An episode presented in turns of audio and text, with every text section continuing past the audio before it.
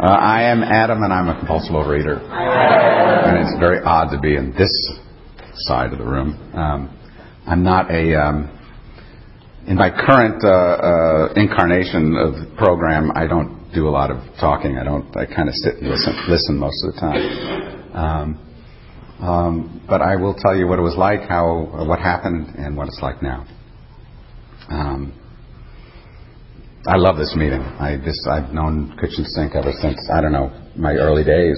I came in in 1985 um, at 240 pounds and lost uh, 90 pounds. But that's let's go back further. I was born a young black child. um, I was born. I'm 58 years old born in 1957, didn't show much sign of compulsive eating until there's like early pictures of me, and I didn't bring any because I, I don't keep, I don't, I, don't I, I, probably should put something together, but um, uh, I just want to say, first of all, I, this is going to be a different kind of share. I don't know what's going to happen, but um, I'm really nervous, and you are you oughta. Too many people know me here. Uh, yeah.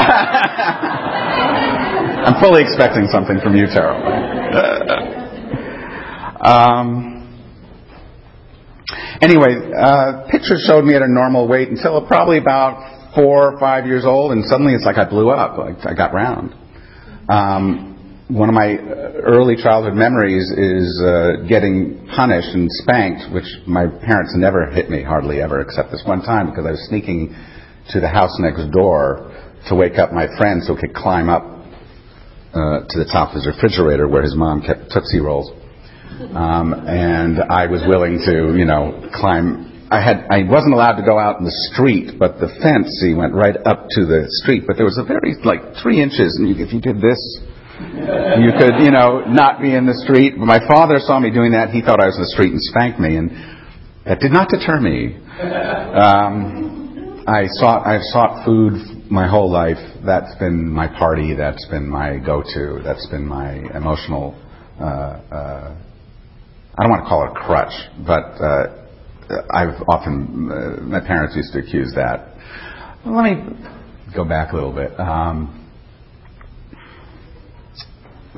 Uh, I grew up in a family that was um, an odd, uh, an, I think slightly unusual, in that my father was uh, um, was very popular in his field, and so when we were around uh, people who knew him, we were treated very, very special, and I that from the, as long as I can remember, and that uh, I've been in a lot of therapy and um, I've had a lot of uh, neuro. I'm a very pretty neurotic person. I sort of think of myself as a, kind of a, a cross of Woody Allen and Mel Brooks. um, and um, I. Uh, there's always this like constant chatter in my head about, you know, I'm, I'm so much better than all of you, so why should I, you know, uh, why should I even try to make relationships? And then suddenly it's, it gets turned on its head, and I'm so much worse than all of you. Why should I make any relationships? And it's never moderate. It's always very extreme. And um, so I turned to food pretty early. Um, because because the my family just I wasn't there much. I was pretty much on my own as, as much as I can remember. We had servants, we had at one point, we even had a chauffeur. Um, that was nice. Um, but um, there wasn't a lot of contact between me and my parents. And um, I always thought that I had to, because I thought my father was so special and spectacular and thought, thought he was actually even kind of superhuman in a way, um, I thought that I had to live up to that somehow. And most of my life, I'm sort of trying to pursue that in a in a very failed way because uh, ultimately I'm just human, and um, and I would always see my life as a failure because I wasn't living up to some, you know, delusional idea of, of what I should be. Oh, I did not think I was going to talk about that. Um, anyway, I, I was controlled eating. By when I was 12, they sent me to Weight Watchers because I was about 50 pounds overweight. I, I should be like 93, and I was 143 or something like that. And I became the star of the Little Weight Watchers, and I got my diamond pin, and I felt very good about that. It was quite an accomplishment, and um, I was able to keep that off uh, all summer, and or for a, for a month, yeah.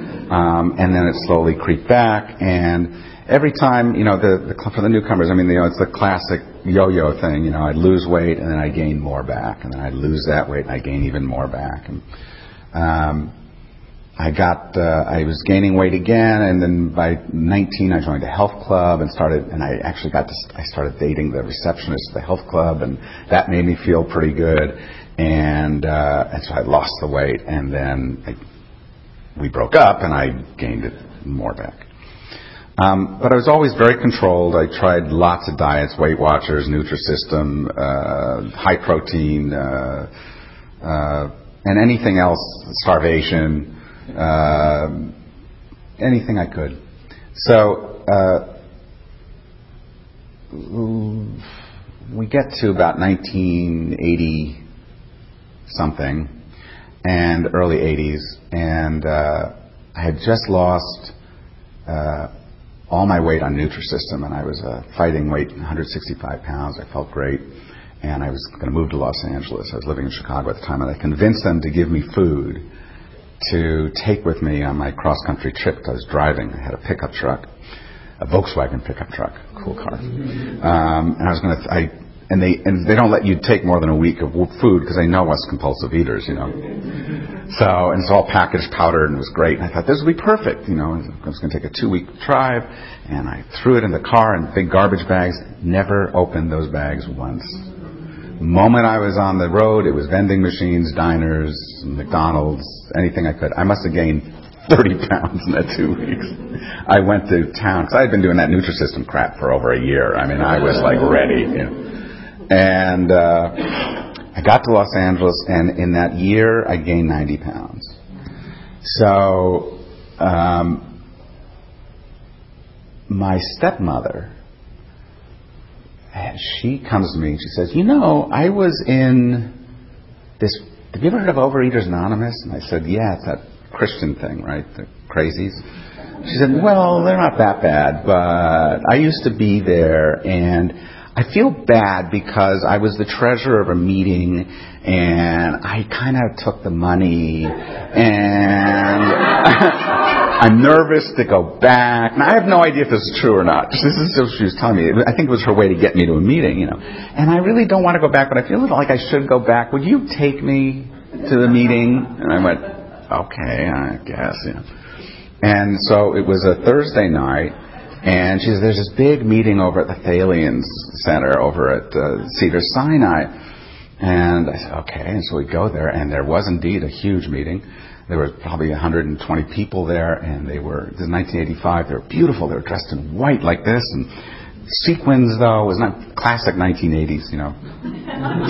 Uh, and they were all hyped up. They were all thin. There were donuts and cookies and all kinds of stuff in the back of the room, and they were happy, and they were talking about God, and they were talking about recovery. I thought, oh, I probably could do this, you know. And um, this guy comes up to us and he goes, "Are you looking for Overeaters Anonymous?" Yeah, I says, "That's upstairs. We're Cocaine Anonymous."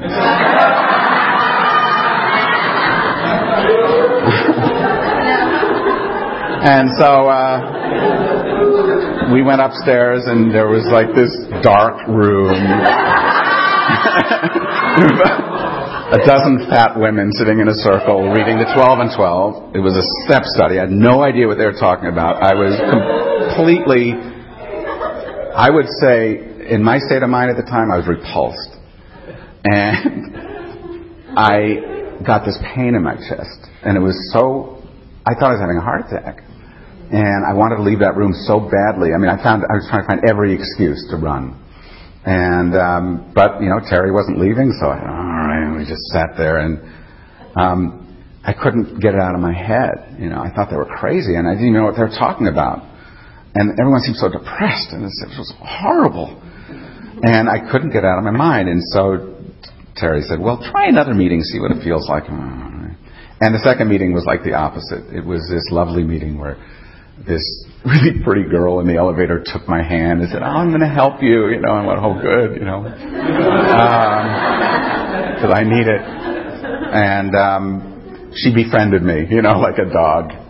And uh, and literally, I mean, she like took me by the hand, and I was, and um, my first sponsor was speaking, and I completely. Uh, got what he was talking about. He made total sense, and I asked him to sponsor me that day. I had no idea what I was getting myself into, um, and I worked a great program for that first year. Um, it was like um, I had really come home, and that's what this program offers. This this program is uh, is it's not a cult. It's not you know some kind of brainwashing. It's just a group of other compulsive overeaters who understand. We all understand what, what this is about, and we all understand the pain of overeating, and and uh, and uh, and we have tools to deal with it. So this is what happened.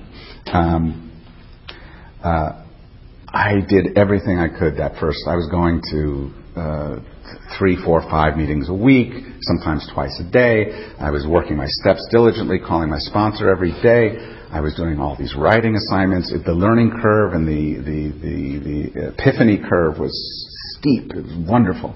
And um, I loved literature. I totally took to literature. A lot of people think it's old fashioned, but I just loved it. And um, I, I um, it was the honeymoon.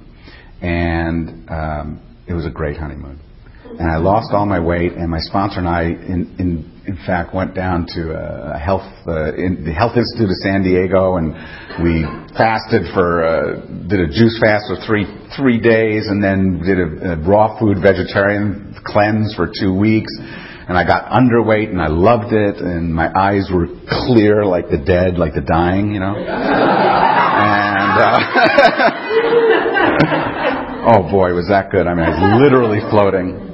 And um, I came back. I remained a vegetarian for the next two and a half years and gained 60 pounds or 40 pounds or something. And uh, I was embarrassed, and it was the beginning of my first relapse. I'm not a great example of how to be a perfect pers- person in this program. I'm really, really, my track record is up and down, up and down. So part of my what happened story is my what happened in program um, you know, w- what it was like before.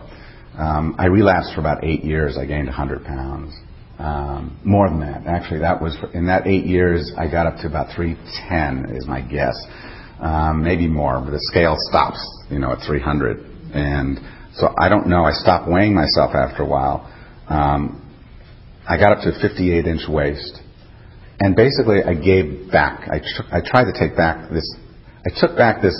Delusion of control. A lot of this disease is about delusion and about, you know, lying to ourselves. Um, and I'm really good at that. Uh, I'll find any excuse to, to not. I'm afraid. You know, I live in, in fear. You know, I was watching the Republican convention, not to get political, but I mean, I I could feel that sizzle, that fear. You know, um, it was very familiar to me because I, I live in that most of my um, most of my life. And the steps are, are, are really, I mean, you know, that's one of my best tools is to read something out of the big book when I'm in fear because it normalizes everything. You know, these guys are talking about um, it matter of factly, honestly, and without uh, without uh, you know, it's not extreme, no extremism in there. It's just it's just down to earth, grounded material, particularly the Big Book and the 12 and 12. That's pretty much what I what I work in. And um, has it with, through all my relapses, through all the problems I've had in program or in my program, um, I've always kept the 12 steps at the the principles and the steps themselves have been sort of the core of my being. I'm always aware of them, and it's always been a source of comfort. How well I've worked them and surrendered to it is a different story. Uh, I keep taking back my will. And this is a very tricky area for me because on one hand I could really, you know, take the whip and, and start, you know, killing myself over this. Um, and that's another good excuse to go out there. Um, I'm going to fast forward because I'm getting a little short on time. But um, I relapsed for eight years, gained it back. I was miserable. I really started isolating. Got up to that 58 inch waist. Um, I let all my friends go, and I made a lot of friends. Um, I, one of the, my big things is relationships, and I go to the relationship program. I used to. I, I, have been on and off there too. Um, actually, several relationship programs. Um, and um, one of the biggest uh, issues I have is isolating. Um, I try to stay. Uh, I try to solve it myself. I can control this. I can do this, and I can't trust anybody else. I can't even. There's a. It's like a, almost like a post-traumatic thing, where I, the idea of lifting, picking up that phone, I can feel like this burning sensation, like I can't do it, I can't do it, um, and or I would hate to take phone calls. I actually have a sponsor today who I rarely call, but I actually do occasionally call them. That's a lot better than it used to be. I'm, I'm like I said, I'm not a really good example of somebody who works a, a strong program. I work a different kind of program. I I I um I do have a sponsee now that I talk to every day. That's absolutely new and, and wonderful and gets me out of myself. And the recovery is that I'm willing to do that now. Um, the weight is coming off. Um, my abstinence today, I should tell you, my abstinence today is I don't. Um, I stay very aware of whether I'm using food uh, to change my feelings or not. That's basically it, except I don't eat Cheetos. I don't know what it is about that, but there's something about them. Um, so that's the the one red light food. I'm trying to think if there's another red light food. Um, it used to be chocolate, and now that doesn't seem to make me crazy. Though I don't, I try not to to do too much of that. Um, I'm not suggesting this is an abstinence for anyone else. You know, this is a weird program. I, I mean, I had a period of time. I'll, I'll tell you quickly where uh, after that eight-year relapse, I came back to OA and I started working uh, the program again. And I, uh, but I, I, I, I, um, I plateaued at about 70 pounds overweight. Again, about that 240, 250 level, and um, uh, I couldn't seem to break that barrier. Thank you. Thank you. Um, so I uh, I went to HOW, and which is not necessarily a dirty word. Um, I, I love that program. At first, I mean, I thought I would never go there. I was on the I was in the LA intergroup earlier, and I was sent as a co-chair to to actually investigate HOW and see if we should throw them out of program because they were breaking tradition. So I mean, I was really anti HOW, and I went anyway, and. Um, uh, and I found, and I lost all my weight there. I found the food plan was extremely helpful. And I found the focus on it for me at the time was extremely helpful. And I weighed and measured my food, and I called my sponsor every day, and I started sponsoring. You know, after 30 days, I made three outreach calls a day. I mean, the structure is phenomenal, and um, it really, really helped me. And so I did that, and um, I did that for about five years, and then I fell in love, and I got married. And um, that just threw the whole thing to hell. I, I she didn't like I was going to program. She said, "You have all these years. You just, why are you going all every day? Why don't you?" Because I was going to meetings every day, and you know, why don't you just, you know, be a maintenance kind of guy? You're, you know, your goal weight. You, you, just and and I believed her because I did. You know, I this was my problem. I didn't want to be around people because I would do exactly what they told me to do. I could. It was all or nothing for me. You know. And I've really had to learn through a lot of therapy to not do that anymore and try to find, you know, I don't know if I'm making any sense today, but, you know, to find a, find a way to have sane relationships with other human beings.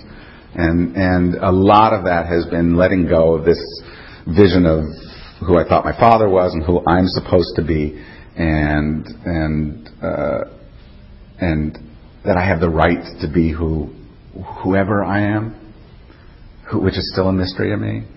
I also have gotten very clear that um, I was reading. I started reading this book. I can't remember. I think it's called "What the Brain Likes."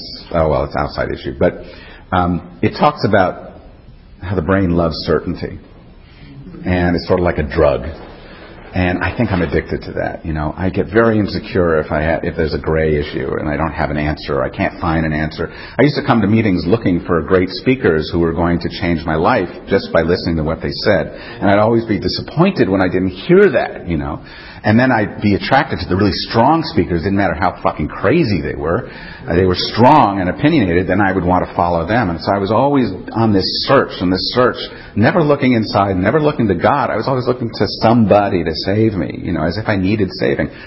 And through all this work I've been doing, I realize there's no saving that needs to be done. I'm perfectly fine just as I am. There's nobody that's going to come and take care of me. I mean, the kind of taking care of I was looking for was something that a five year old needs from their parent. You know, and I don't have a parent who's going to do that, and I'm not five anymore. I mean, that was the biggest thing was, holy shit, I'm not five anymore. I mean, if somebody came along and wanted to take care of me like a parent to a five year old, you gotta run the other way. You don't do that to a, you know. They're fucking crazy, you know, and you're crazy if you're gonna, you know, let them do that, right? So, that's been my journey. My journey has been all, you know, in there. You know, I've really been trying to untangle and undo this, this damage that I come from. Um, I'm not saying program is secondary because it's not. I really think of the 12 steps as sort of the, the core where all this has grown out of. Um, and I'm constantly going back to step one because that's the first thing I, I, I give up, I let go of, is that I'm powerless and my life is unmanageable. Um, because the moment I don't remember that, I'm off to the races. Um, I didn't believe in God when I first came in. I um, I was raised an atheist, kind of communist New York pseudo intellectual atheist, and um, uh, it took a really uh, it took a big effort for me to actually consider the idea that there might be a higher power. My mother is an alcoholic, and she's dry. And she went to program in like 1969 or 1970 and got cured for six months. She went for six months, got cured, and left, and she never drank again. Kind of crazy. And um, she moved down to Mexico for her retirement, and uh, and now at the age of 85, just a year ago, she started going to AA meetings down there, and she is still. Is that the time? That's time. Okay. Anyway, I love, I went down to visit her, and what I loved was that she's still as critical as ever of the God thing and the hierarchical, you know, Christian blah, blah, blah. But she goes to these meetings. All her friends are from the meetings. She loves the meetings. And she doesn't work those damn steps, but she has gotten so much sanity just by going. It's really remarkable. Um, and our relationship has improved tremendously, and I'm very, very grateful for that. I hope I said something, and you know, please ask me questions and I can expound on things or clarify things.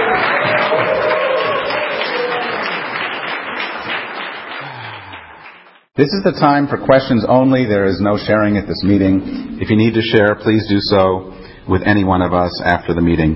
Also, please remember that the opinions of the leader are my own and not those of Overeaters Anonymous as a whole. When asking questions, you need not identify yourself. Please remember that uh, if you ask a question, your voice may be audible on the OA podcast. Okay. Thank you very much. Uh, I don't know much of anything about your personal life, but if you are still married, how did you work out the not going to all those meetings? And if you're not married, was that a significant part of why you're not married? We got divorced. I went back to meetings. um, um, no, that wasn't why we got divorced. Um, but uh, um, we got divorced for different reasons. Um, but it was uh, I couldn't bring myself to get back to meetings until after after I, I yeah after we split up. Yeah. that was in your life, or is there any? Um, on and off. Mostly, if I do any exercise, it's been mostly it's hiking. I try to get out. I've tried the gym so many times, and I can't, I can't, just can't do it in there. Um, so I walk every day. Uh, at lunchtime, I take a walk.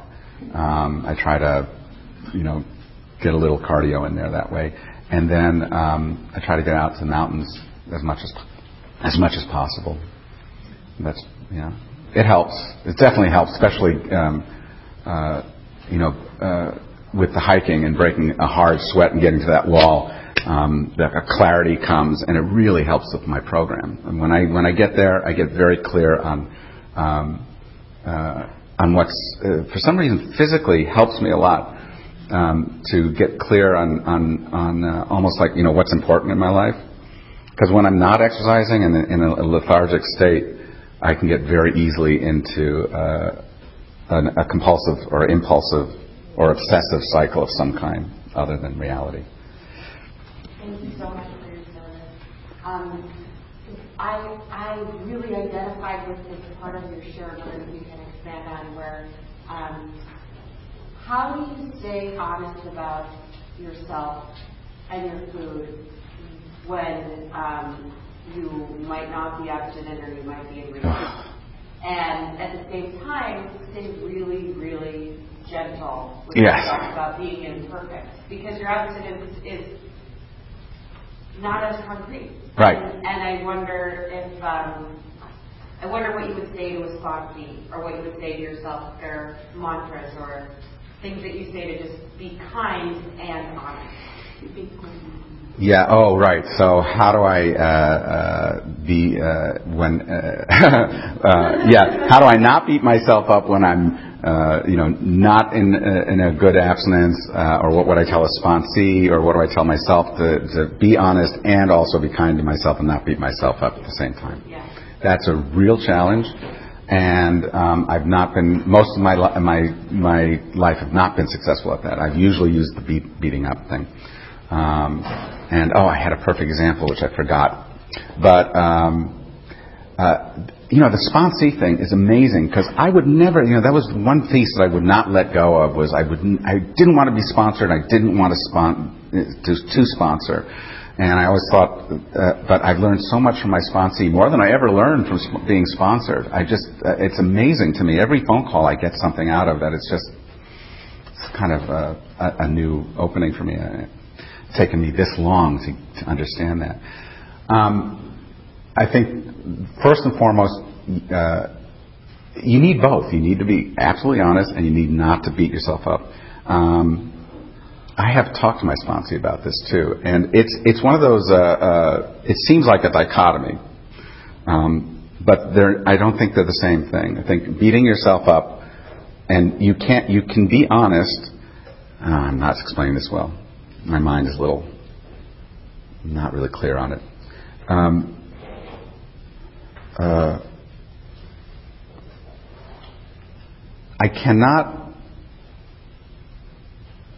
Self loathing and self hatred is going to drive me to overeating and to the compulsion. So that has to be a, a no go zone, a red light zone. I can't go there. Um, and I have to be completely honest at the same time. And I've not been as successful being honest. I've, been, I've, I've not been successful, all that successful with either of them. But it's one of those gray areas where you just gotta let it go. I, I've told my sponsee, sponsees actually, I've told several that, um, well, my experience with it is um,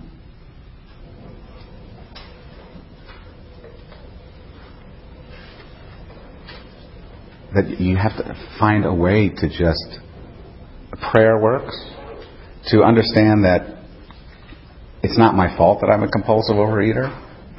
This is not something I'm doing willfully. I may be acting out on the. Uh, I mean, I you know, it's a serenity prayer. I have the uh, the power uh, to uh, make a phone call to use the tools.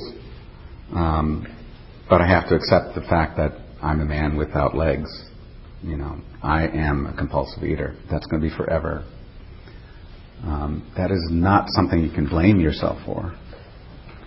Um, but I have, you know, yeah, I mean, I, I was in OA with my first relapse, and I was in the OA show, and it was the second year I was in, and I had gained like 40 pounds, and I was trying to hide it. And I remember I was in the show on stage at the birthday party in front of everybody, and I had to wear a shirt outside my pants because I couldn't button my pants, and I was still pretending to be the successful, you know, Mr. OA guy. So uh, that that that went for a lot of beating up. I, I hope I answered the question. I'm I'm having a little hard time with that Thank one. you, Adam, so Yeah, much. thanks. You mentioned that self-will is what you believe was the cause for relapses. Yeah. And I'm just wondering two parts. One, how do you, are you able to identify when you are in a self-will place? Mm. And are you able to then access your higher power? And if you do, how do you access it? Uh, sometimes I just have to get on my knees. Um, oh, uh, do I know when I'm in my self will, and and and uh, how do I know, and how do I and do I access my higher power? Right, and how do I do that? Um, uh,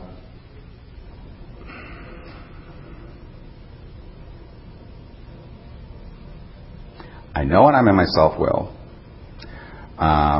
because there's a certain kind of whirlpool thing going on in my head, and it's always aiming at avoiding. I get scared. I, I'm. I get very. I, there's a, a lot of fear is associated with when I'm in my self will, and um, and I want to do the things like you know hide out, close the door, pull the shades, pull the curtain. Um, the only thing that I've known is, again, thank God for the sponsees because they call. So that helps. Um, uh, if I'm able, I pick up the phone and make a phone call or run to a meeting um, or uh, pray. Um, prayer always seems to work. It's the weirdest thing. No matter how, you know, no matter how sure I am that it's not, it, it does. And um, uh, and that's just. And I say the Serenity Prayer. I say the third step prayer, which I often get angry about because I don't want to be an example to others so that I can help others. You know, it's like I don't want to fucking help others. I want to help myself. You know. Um, but um, the, the because I get very selfish in the fear, you know, I feel like it's a survival thing. I also remind myself this is delusional. This is delusional thinking, and I'm crazy. And that's first and second step. And um, so I go there a lot, and that helps an awful lot. When I remember that my mind is not working for me right now, that really helps. Terrell, you're not going to ask a question? I think, uh, so how do you get from uh, So dirty. communist, intellectual atheist to Oh, that was really cool. I kept on going to meet. How do I? How did I get from being an atheist to actually believing in higher power? I I was uh, at a meeting. You know, I kept on hearing this stuff at meetings, and I was realizing these people weren't as crazy as they sounded. You know, they were. You know, they're talking about this God thing, but they all seemed pretty like you know, kind of cool people. I was really loving the people. And uh, which was really rare for me, and this is one of my first time in program. And so after about I don't know six months, I went home and um, I lay down on my bed and I just kind of, I didn't know where I was looking or asking, but I said, well, what would it be like if I did believe in a higher power? And I swear to God, I, well, I seem to hear a voice in my head going, it's wonderful. and I didn't really think that that was God talking to me, but I thought that was maybe my own voice, you know, saying, well, what the hell? Doesn't matter anyway, so what the hell, you know. But the idea, the comfort that came with it, it just was overwhelming. I said, okay, I'll give this thing a try. And ever since then, it, it, it was a non-issue. And I still don't really understand who God is. I've done a lot of, I've, I've started, you know, dabbled in many different things and, you know, uh, you know, which I, you know, if you want to know what that was, I'll tell you. But, you know, that was, uh, yeah, I don't have a problem with it now at all. I like it. I mean, it's what I turn to. A higher power that's not me. Terrell. Um, what what made you come back? And to keep you stay? I was desperate. Um, this is after the divorce, and I was gaining so much weight, and I was having now physical problems because I'm 58, and I can't. My body won't won't tolerate what I used to do. I was gaining weight again. I was up to about 270 something. I'm down. I down. I weighed myself the other day. I'm down at 221, so it's like a 50 pounds so far come down. And um, uh, I bought newer clothes. Oh, uh, the question was.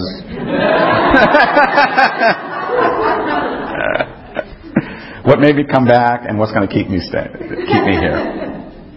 So I was desperate. I just I hit a wall. I was desperate, and I ran to the Serenity Sunday, and John was talking, and I went, "Oh, thank God, somebody I know." You know, I just ran up to him. You know, help me.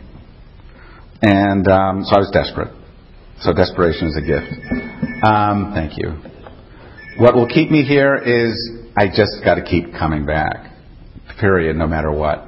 And um, you know, there is a proper use of the will.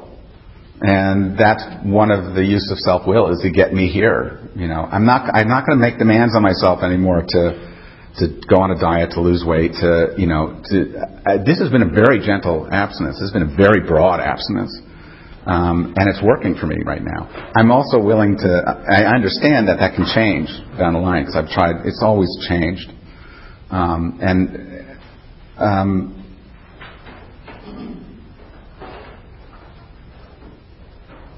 and I gotta, you know, see. I, it's so easy to beat myself up. You know, say I should do better, but I'll just keep coming back. That's all I can do. That's all I can. I can dependably do. You know, I don't want to demand too much myself because I know my crazy and I know I'll run. So it's a balancing act. Yes. Thank you so much. I Thanks. just love your abstinence, and I was wondering how long you've been in this abstinence. For a, a little over a year, and um, it's been pretty comfortable most of the time. Um, I had there was a couple of weeks here and there where it got shaky, and I thought I was going to run. Um, and those were the times when I did actually. Actually, I called. I did make a call. So I guess I'm getting better. Oh, the question was, how what's my abstinence now, and how long has it been? Yes, Joyce. Hey, Adam Mauricio. Hi. You talked about how going to HOW, you really took to it and you liked the boundaries and the food plan and the specificity of it. Yeah. Not. And, but then you didn't you came back. Yeah. But you loved that it worked. So could you, Well, it's funny when I decided to get when I was starting to feel desperate, it was building. I went and checked out a couple of HOW meetings again, and the cool thing about HOW was that nothing changed. I'd been gone. I, I'd been gone like six or seven years, and everybody looked the same, was the same, the same pitches. Everything was exactly the same, and it felt so like coming home and familiar.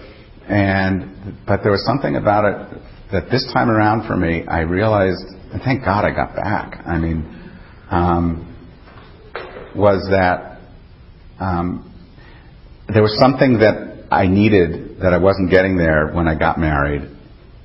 That that I went out. I'm not blaming HOW for that. That's you know, but I realized that I needed the focus to be more on. Um, I don't know. I needed something that that was bigger for me in the emotional area and the, and the step work. I mean, there's a lot of step work there too. But um, I knew the focus for me this time couldn't be on the food and, and losing weight. This time it was bigger than that. I don't know how else to say it. yes? Thanks, Adam. Did you find that um, your because I know that divorce thing was really painful. Yeah. How did that, did that bring you closer to a higher power? How did you get the resiliency? Did, did that strengthen? How did that affect your higher? Oh my God, that was horrible. I, you know, I never thought I could cry again, and with that, I was I was bawling like a baby, you know. And um, you know, I, the two things I don't do is cry and throw up, you know, because they're the they're the they're the ultimate loss of control, you know. And there I was, just crying like a baby, and um, and actually, I didn't come back to program right away. I mean, it was like a year, at least, I think, uh, before I. Um, so at the time, I thought it was. Um, I mean, I kept on. I knew enough to know that this was going to be a life experience that was going to strengthen me if I allowed it to, to play itself out and didn't run from, you know, try to stuff it away or. Um, uh, I never lost faith in God through all this, by the way. I never lost faith in my higher power. I, I've sort of, and it's sort of back to that beating yourself up. I sort of accepted the idea that I've got my own pace. Uh, you know, this is a very, in my mind, a very individualized program. You know, we all find our own way in this. It's very difficult that way.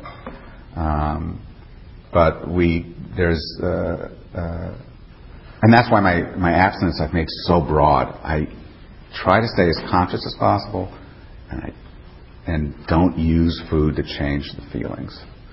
That's the best. I love that abstinence. You know, I'm not always successful at it because I find that I don't realize I'm doing it until you know, then I, oh, you know, after I had that meal or while I'm you know taking those while I'm eating. And that's also okay too. I'm a compulsive overeater. You know, I mean that's what I've always used all my life. I'm conditioned to it. So that's my time. Thanks for having me.